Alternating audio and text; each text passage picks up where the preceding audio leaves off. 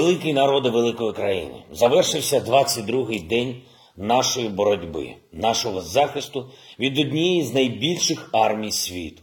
Stanotte, con un video su Facebook, Zelensky ha parlato delle milizie straniere che si uniscono alle forze russe per combattere in Ucraina.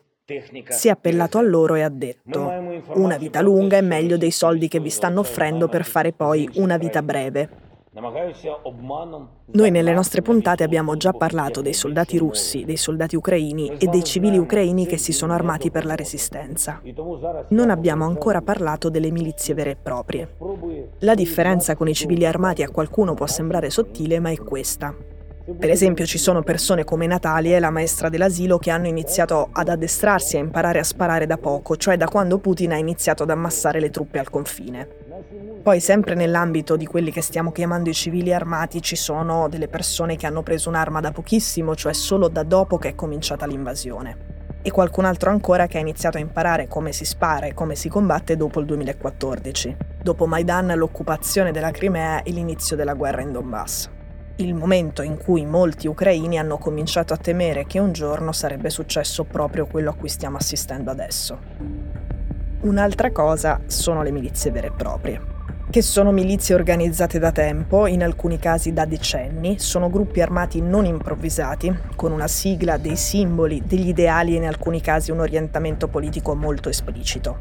E sono tutti gruppi ben rodati, che quasi sempre hanno già combattuto insieme, in Ucraina o, e questo è importante, altrove, in altre guerre. È un panorama piuttosto complesso ma importante, perché se la guerra di terra smetterà di essere soprattutto tra gli eserciti, nelle campagne e ai confini delle città assediate, e se la guerra di terra arriverà nel cuore dei centri urbani, allora queste milizie avranno un ruolo sempre più importante. Sono tante e ognuna ha una sua storia. Come appena detto è difficile far stare tutto insieme in una puntata, infatti oggi parliamo di quelle che stanno dalla parte dei russi. Nei prossimi giorni dedicheremo una puntata alle milizie che combattono sul fronte opposto.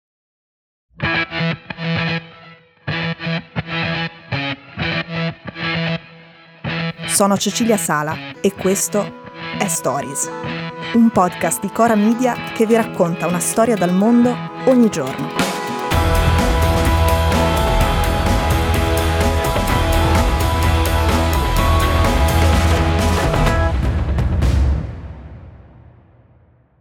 Продолжаем также работать э, в радиусе э, 35 километров от базового лагеря. Э, с каждым днем увеличиваем радиус больше и больше.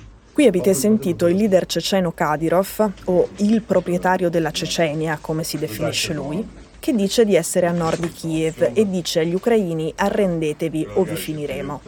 In realtà non sappiamo se fosse davvero lì, ma i suoi paramilitari ci sono. La famiglia Kadyrov, il padre e quello che avete appena ascoltato, il figlio, è un grande protagonista della guerra cecena. Non è la guerra di cui parliamo, non è la guerra in corso oggi, quindi io sarò molto sintetica, troppo sintetica e mi scuso. Tutto lì ha inizio con la dissoluzione dell'Unione Sovietica. In Cecenia i separatisti non vogliono più avere a che fare con la Russia, sono musulmani e per un periodo riusciranno a rendere il proprio territorio una repubblica islamica. I russi sono pronti a tutto per avere la Cecenia, la capitale Grozny è rasa al suolo e le guerre cecene sono dominate dalla brutalità. Attirano jihadisti, ci sono i jihadisti ceceni e poi jihadisti che vengono da tutto il mondo, in particolare dal Medio Oriente, e queste guerre passano alla storia per le atrocità e i crimini di guerra. I ribelli odiano i russi e combattono i russi, ma Putin non vuole sembrare l'invasore straniero, quindi convince alcuni di questi ribelli a passare dalla sua parte. Kadyrov diventa un uomo di Putin e per gli altri ribelli ovviamente un traditore.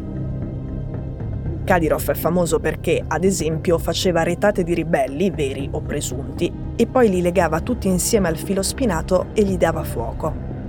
Le famiglie poi, se rivolevano il corpo carbonizzato di una delle sue vittime, dovevano pagare parecchio. Kadyrov, infatti, secondo il quotidiano politico, è la creatura più macabra di Putin, ed è un uomo che considera la Cecenia un suo feudo personale e ha sempre fatto della sua ferocia un vanto. I paramilitari di Kadyrov sono appunto in Ucraina e a quanto emerso anche con il compito di dare la caccia a Zelensky per ucciderlo. I russi hanno detto che stanno mandando in Ucraina anche 16.000 combattenti siriani. Il numero potrebbe anche essere gonfiato, ma il dato rimane. Sono i combattenti che state sentendo e sono i fan del regime di Assad, del regime siriano sostenuto da Putin. E poi ci sono milizie, diciamo, un po' più autoctone, cioè russe o bielorusse. Questo che sentite è un altro esempio ancora e loro dicono di essere già dentro la città ucraina di Kharkiv. Infatti le milizie servono perché sono più agili dell'esercito. Possono infiltrarsi nelle città anche se le truppe non riescono ad occuparle. E servono a terrorizzare, se sono delle milizie a commettere dei crimini di guerra e non un esercito regolare, anche se poi questi crimini vengono scoperti e vengono provati, la Russia non finisce sotto processo. E per questo bisogna stare ancora più attenti perché a prescindere dal loro ruolo sul campo e dai risultati che possono ottenere, servono propagandisticamente.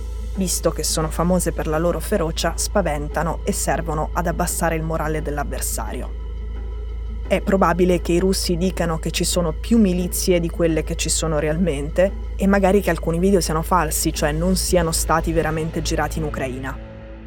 Questo perché la guerra è anche guerra psicologica.